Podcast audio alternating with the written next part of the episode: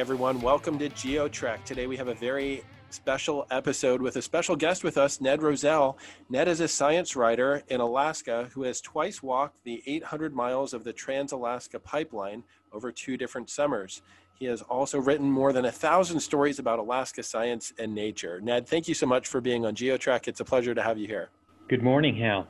Uh, great to have you here, Ned. Um, you know, we've also been personal friends for quite some time. I think we met in Alaska in 2005. You remember we took that trip out to the Bering Strait area, putting up uh, weather stations out there in quite a remote area. Yes, a lot of good memories from that trip, including buying the most expensive wiffle ball set in North America in the Nome AC store. That's right. So Ned and I are both baseball fans and we like adventure travel. So there we were in Western Alaska. And that's right. We bought that wiffle ball set so we could play a wiffle ball in the remote villages. Yeah, it's a good thing we had that along. Ned, uh, another memory I have from that trip was being out there in the Bering Strait School District. We were assembling weather stations, and I think really they got streaming internet just um, right before that.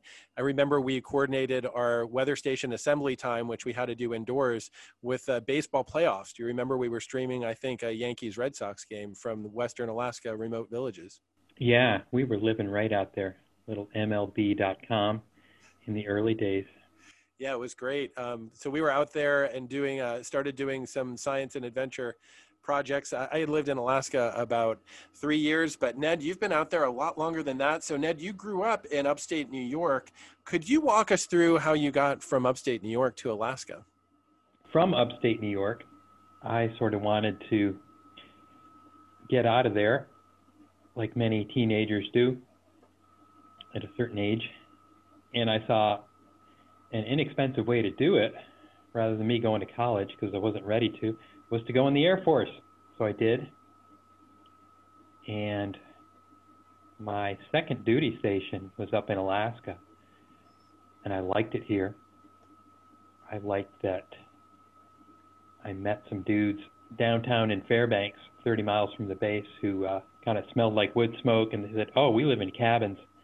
They're only heated by wood, and we have outhouses, and we don't have pipes. We just use water jugs. And live real simple. And I said, hey, I could do that. Live on the cheap like that.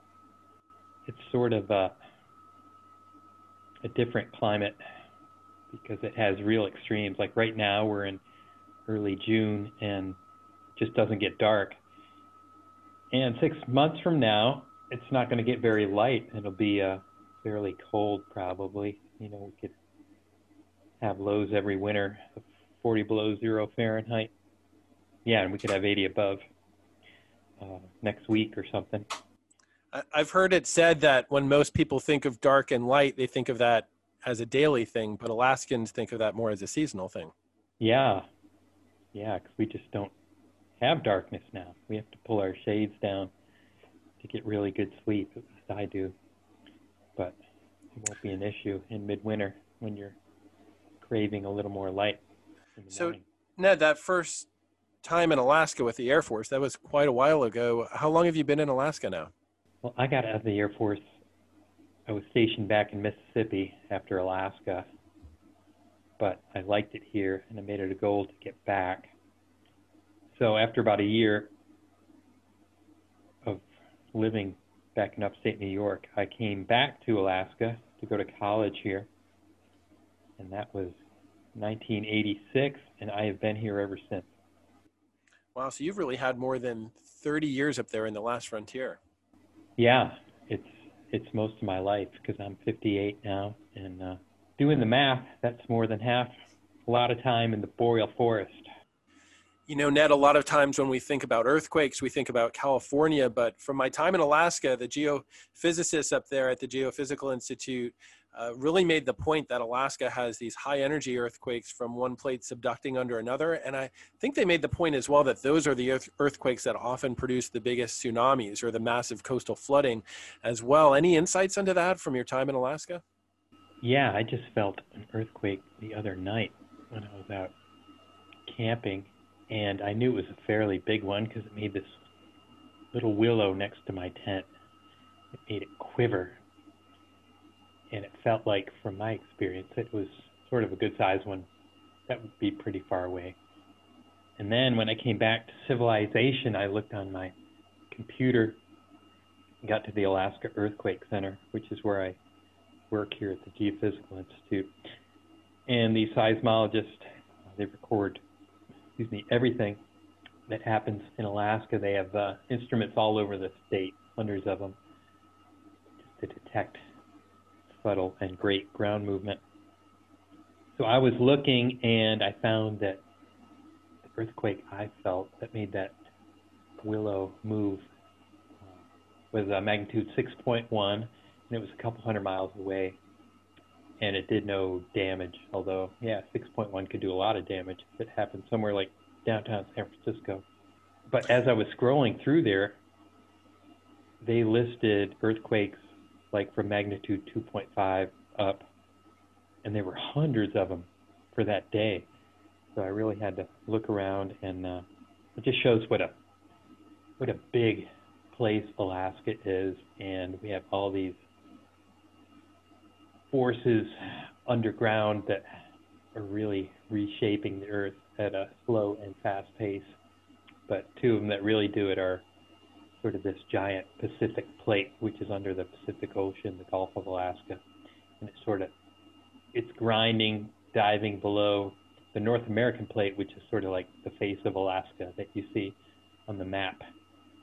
So there's this tension between them. They all they want to get past one another, but they're locked up by friction, and occasionally they slip, and there there's a big earthquake.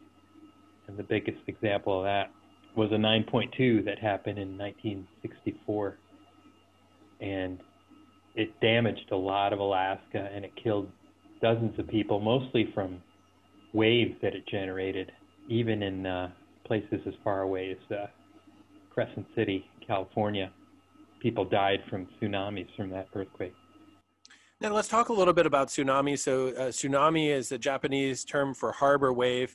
Uh, we know all, all, along the Pacific, whether you're in Japan over uh, by Alaska, tsunamis are a big problem. But uh, you know, getting these ma- massive waves and, and water that can be forced by an earthquake. When you've traveled along, say, the Gulf of Alaska, the Alaska Peninsula, the Aleutian Islands, coming across some of these coastal villages, coastal towns, have you seen them adapt in any way to prepare for earthquakes and tsunamis? Is there anything about their construction or location of these villages that would tend to show that they've adapted or, you know, prepared for these inundations, or is that not really so apparent?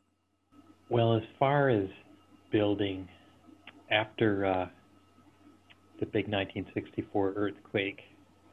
There are places like in our biggest city, Anchorage, where people did not rebuild. Like there's one place they call it Earthquake Park now, and it's just it's out by the big airport there, and it's on these water saturated clay soils. And that, when it's shaken in a big earthquake, it sort of acts like a liquid, this goopy jello and not good to have your house on top of that jello or any other big structures. Uh, so they didn't rebuild there after the earthquakes, like all the houses sort of slid down the hill during that big event. Uh, but other ones, yeah, like all of downtown Anchorage is is still on pretty bad soil. So kind of in some places we didn't rebuild on bad soil, and some places just grew um, without a whole lot of regard for that. But uh, people definitely pay attention to it. And one thing that changed for those buildings that are on the in downtown Anchorage, their codes change, building codes. So a lot of them are a lot more earthquake resistant. You know, they can sway in a big earthquake, and yeah, they have a lot. Some buildings are instrumented down there by these seismologists, and yeah, they can tell how much it rocks in a little or big earthquake. So it sounds like in the urban landscape, there are some scientific measures to actually measure and record the seismic activity, but also maybe some adaptations to the, the built environment so that, uh, that the buildings can sway somewhat with these big tremors and big earthquakes. Yeah.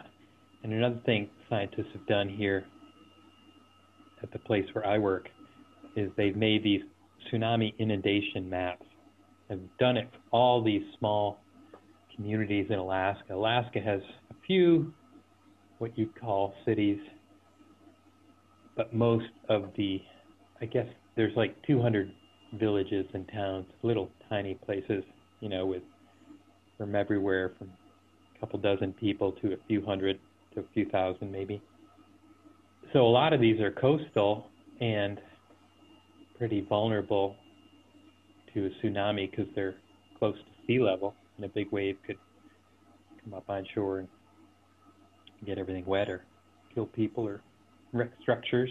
So yeah, scientists here have uh, just made maps, and it's as simple as yeah, just having like a Google Earth image and then this red line showing okay, if you get a magnitude seven earthquake and it's within this far, then tsunami is going to come, and everything within this red polygon is going to be wet. So it's really like a flood map, but for tsunamis. I know a lot of our listeners are tuning in from the Gulf of Mexico or the southeast U.S., where they might think of flooding more in term, terms of heavy rain or storm surge from a hurricane. It sounds like we have similar flood maps in Alaska, but uh, maybe in many areas, the tsunami threat from earthquakes is what's really driving that. Yeah. And in a lot of areas in recent years, I've noticed signs for just street signs. Say a little blue and white sign says tsunami evacuation route, like say in uh, Valdez, Alaska, where it just directs you to higher ground. Ned, what, so for people that live in a tsunami zone, or is there a warning system? If so, how would that work?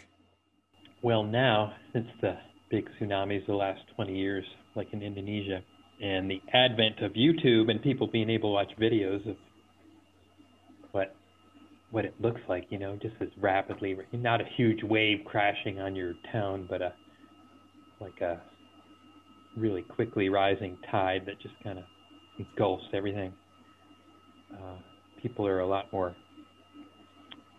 conscious of what it might look like no, that's really interesting. Yeah. So it sounds like you're saying that the 2004 tsunami in the Indian Ocean, um, as well as the 2011 tsunami in Japan, has kind of created this awareness. I just, I suppose, because they were such high magnitude events, and like you said, now with the advent of YouTube and ways that we can watch these videos online, I guess uh, more people can actually see what the power of these events and what it looks like to be struck.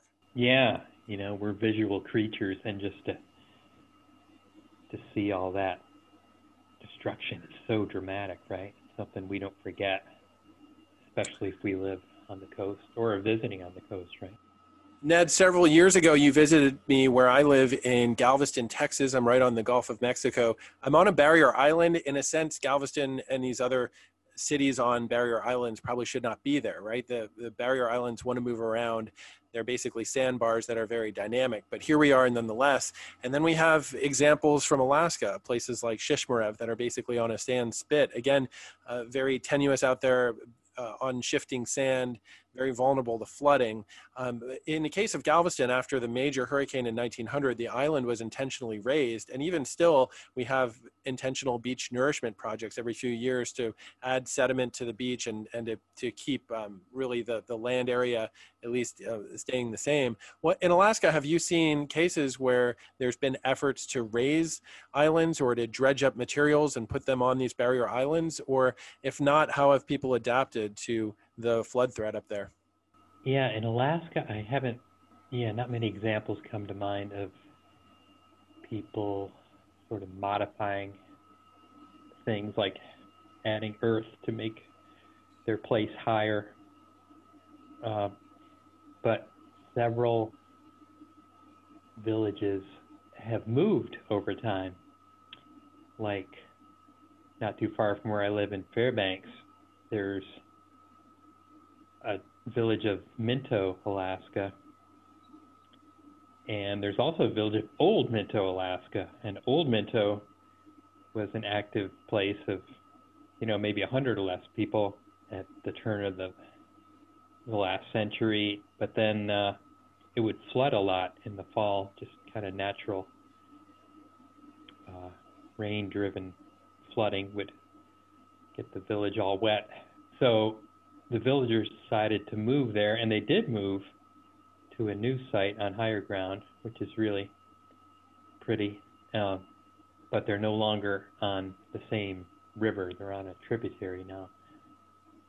So they did that, and there's a more modern example of the village of Newtok, which is out in southwest Alaska. And those folks are in the process of moving now to a site about 20 miles away because the river next to Newtok was eating away at this frozen ground that had been frozen for yeah hundreds or thousands of years, and uh, they were just losing a lot of their buildings and shoreline.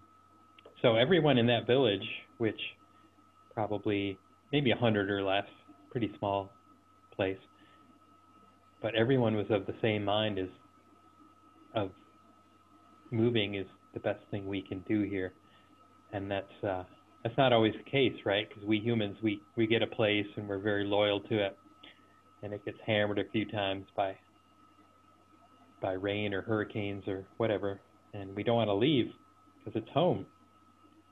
But these people, they've moved to a new site about 20 miles away, and they got help. You know, uh, they got federal funding and state funding, uh, disaster funds.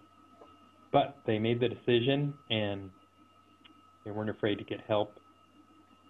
And now they have a new village that sort of sprung up a ways away. So I think that it's sort of traditional in a sense that a lot of Alaska native people have moved over time. I mean, we're all probably uh, pretty migratory people when we get down to it. So maybe that was their first instinct when uh, their home site gets sort of unlivable, is to go somewhere close that's a little little more livable.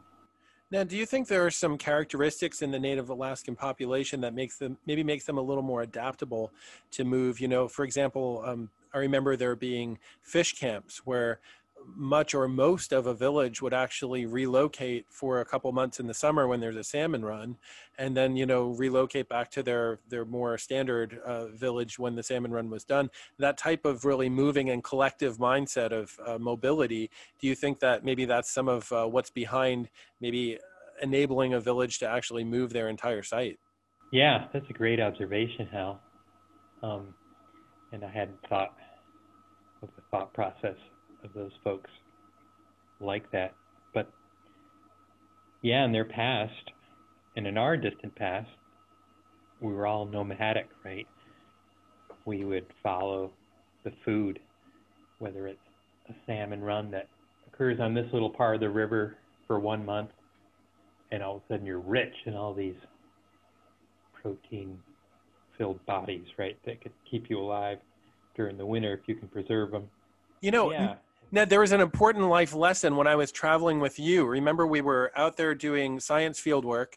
Our remember our bush plane broke down in Koyuk, and I went down to the water and there was a boat. They were going out to um, i think go whaling and they were actually working on a harpoon.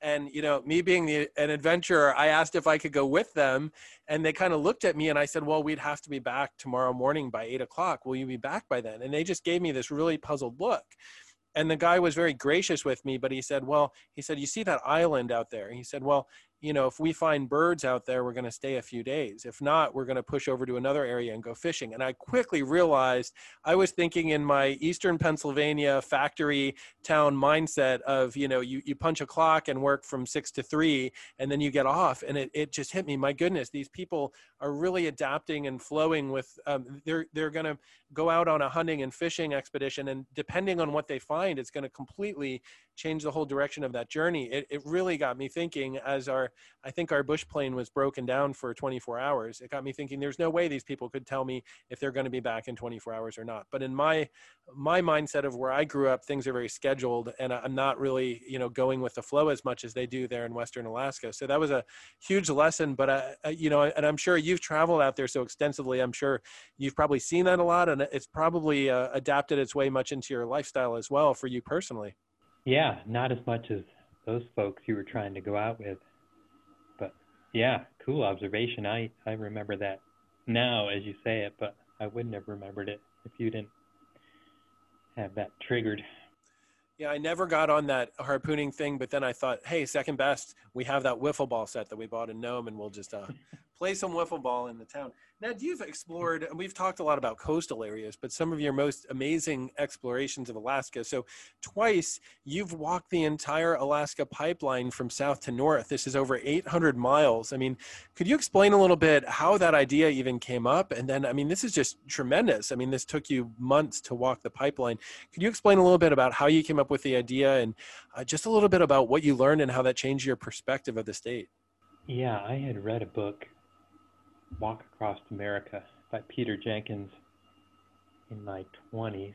I thought, man, what a great book and what a great idea. He walked from New York State to New Orleans in that book with his dog. It's just this idealistic, simple.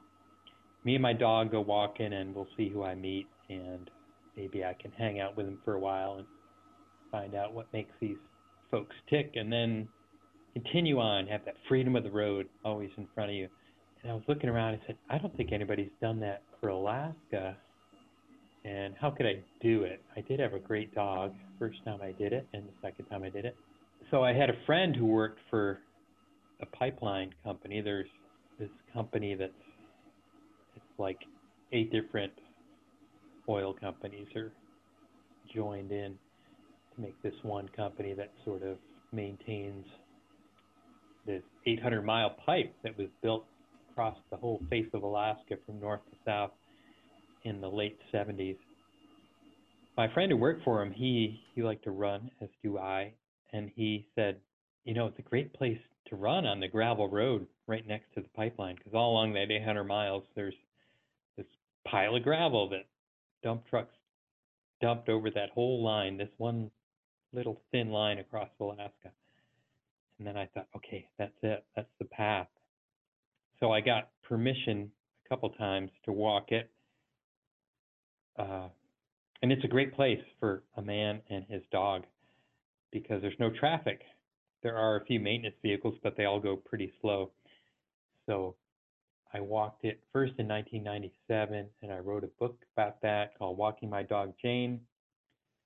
And then I did it four years ago in 2017 uh, with my dog Cora and my wife Kristen and daughter Anna came along for a little bit. They did not come along for the whole thing, but I had other friends who also came with me, and both were summer long trips.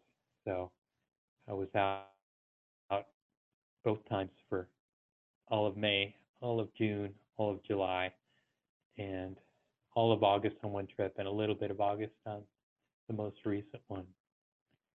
So yeah, just neat, slow journeys across Alaska, and uh, yeah, I really I know that line pretty well now from from doing it twice, and that was one of my goals was just to be able to stick a pin somewhere on that 800 mile line on my map and uh, just have an image for it, right? I know what it looks like, smells like. I've slept there, right? And how have those pipeline treks changed your perspective of Alaska? Well, I really know the size of it now because I've traveled really slowly over it. You know, first trip I'm at average probably six miles a day. Second one, I average more like ten. So that's pretty slow.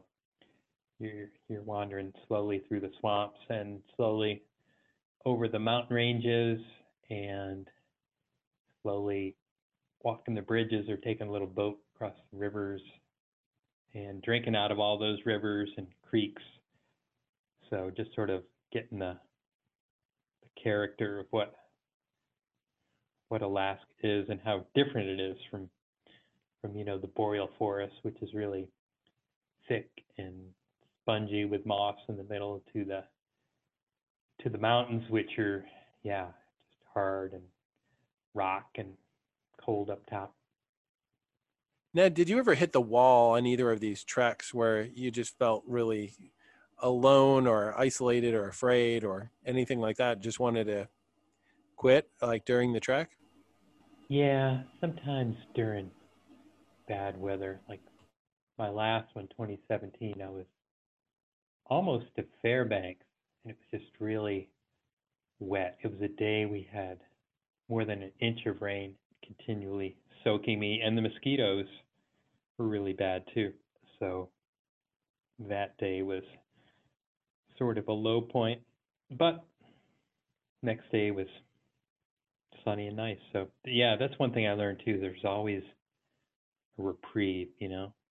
Some days were not great for the human creature because you're cold or wet or there's a lot of bugs or you get a blister or whatever. But then you sleep and there's another day and it's maybe a little bit better or maybe it's a lot better. Ned, so you've had so much varied travel around the state of Alaska and other places in the north. What, when you think back of your different treks, either the pipeline hikes or I know you spent a lot of time out in the Aleutians and on ships and all over the place. What's the hardest decision you've ever had to make on a wilderness trek? Whether to eat my toothpaste or save it for later. So interesting. Was that out of hunger? I mean, when you mentioned eating toothpaste. Yeah, I've done these wilderness point to point races, and they happen in uh, March or April. The official title is the Alaska Mountain Wilderness Classic Ski Race, and it's like usually about 160 miles point to point with usually not on any trails, but sometimes you get lucky and you find some snowmobile trails and you have skis and you have your backpack and it's carrying all your food and hopefully you make it to the finish while you still got some food. But a couple times i haven't yeah.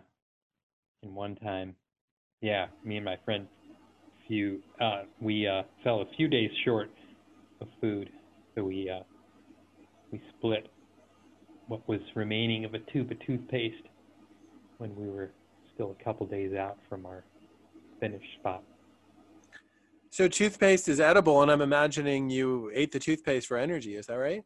Yeah, just to have something to uh, quell your hunger a little bit for a while and uh, keep you moving. That's tremendous. Do you ever have issues with hydration on those types of winter treks? I mean, uh, obviously people have CamelBaks and water bottles. So what if those freeze?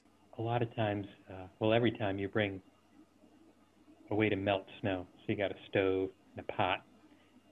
Hopefully the lightest weight design you can find.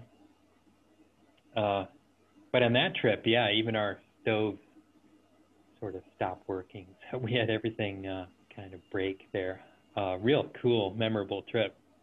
But we were lucky too in that uh, there were some open rivers. Some rivers don't freeze all winter for whatever reason. They have warm, upflowing water or something from springs so we could just dip our water bottles. Yeah, on that trip, I remember dipping our water bottles, and we had tea bags. We'd put the tea bags in the water bottle. That would be something.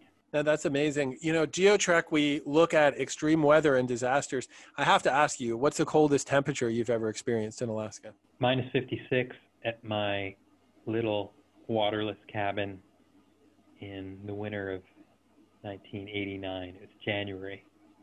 1989. Wow, 56 below. That is brutal. Yeah, Ned, as we look to the future, what are some of the main things Alaskans are thinking about to make themselves more resilient to extreme weather and disasters? Good question. We've we've had a slow motion disaster going on, and it affects me because my house is sort of sinking slowly because permafrost is thawing, and permafrost is ground that's been frozen for thousands of years. It's kind of the the relic of the ice age and even farther back when air temperatures were colder and the cold air penetrated in the ground and all the moisture in there froze. So it seems like solid ground and we build on it. Uh, but there's a lot of ice in that soil. And as temperature warms, and it's warming here faster than just about anywhere else, it penetrates deeper and it thaws this solid ice and sometimes mixed with, yeah, a lot of silt and soil. And so that ice turns to water, it drains away, and you get a lot of times just subtle landscape drop. right? You're losing elevation. And sometimes it's not so subtle because you got a big chunk of clear ice that formed in the days of the mammoth that's down there like 10 feet, this, say, this car sized chunk. And now it's been warm enough subtly over these last few decades that the warmth's penetrating and all of a sudden that car sized chunk of ice melts and it's gone and a sinkhole develops. And we're seeing a lot of those around here too.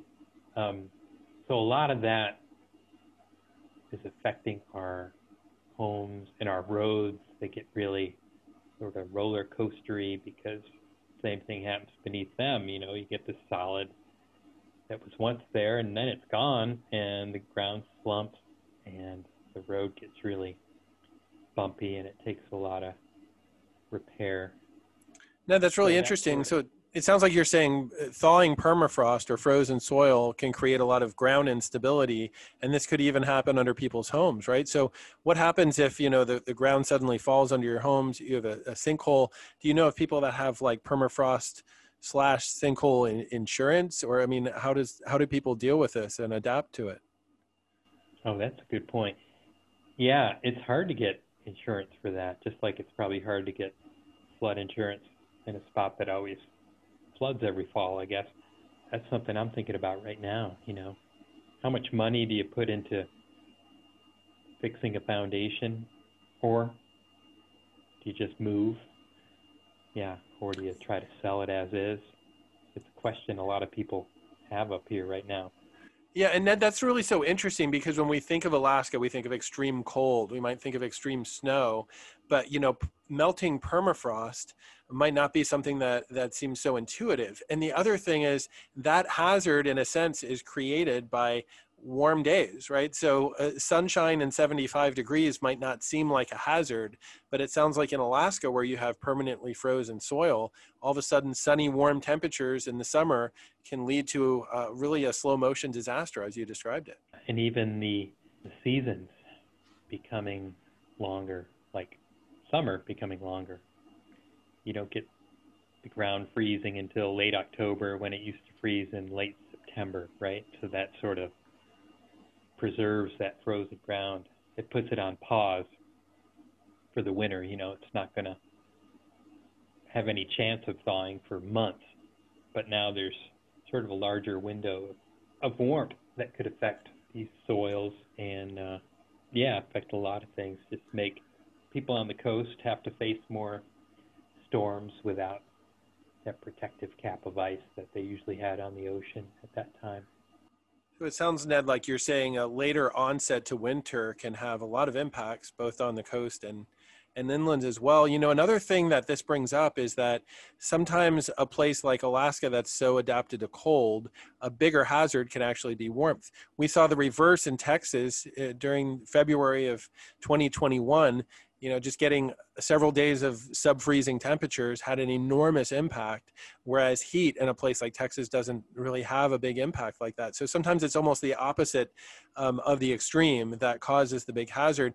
Uh, I'd imagine you've seen that in Alaska somewhat. I know when I lived there, a, a, a rainy day in the winter can be catastrophic, right? Because you have a, a lot of that um, that precipitation freezes on contact on the on the snow covered roads and things like that as well. Yeah, yeah, and that's a great observation. And also, nobody here depends on air conditioning. And when we need it, you know, we get really hot days in the summer, people are scrambling, and you can't find like a fan. You can't find a fan at the at the store because they're sold out, right? Or people don't know how to work the AC on their cars because we just haven't had much use for it in the past, you know, but now it's it's something we're looking for. Right. So those one or two hot weeks, you know, really really hot weeks in the summer, I guess, could have some big impacts where people say, "Wow, I don't have air conditioning," or or things like that. Ned, any other thoughts that come up when you think about preparing for extreme weather, disasters, things like that in Alaska?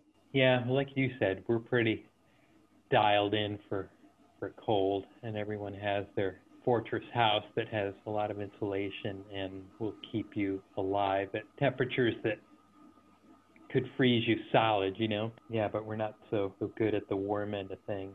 Ned, thank you so much for taking time to come on GeoTrek. We really enjoyed hearing about your adventures and your insights on Alaska. We covered a lot of ground in this episode talking about climate change, extreme cold, sea ice, even earthquakes and tsunamis. We heard about earthquake building codes in places like Anchorage and the adaptability of Native Alaskans to sometimes, as a community, change their entire location. One of the big take homes and lessons learned for me, though, was this concept that we often picture disasters being these really high magnitude, catastrophic, sudden events like an earthquake, a volcano, or a blizzard. But Ned mentioned melting permafrost as a slow motion disaster. This is as the climate warms and we see warm, sunny days in Alaska, the permanently frozen soil is thawing, and that's making the land shift underneath buildings. That's a disaster that might blindside people. We might not picture sunny, warm weather causing a disaster, but in places like Alaska, indeed it can. And that's a common theme as we work with communities in GeoTrek. Sometimes the disasters that we learn about blindside us a little bit, and we learn new things and get new perspectives that we didn't previously have. Ned, we're excited to continue following you and your adventures in science writing, and um, appreciate you coming on GeoTrek.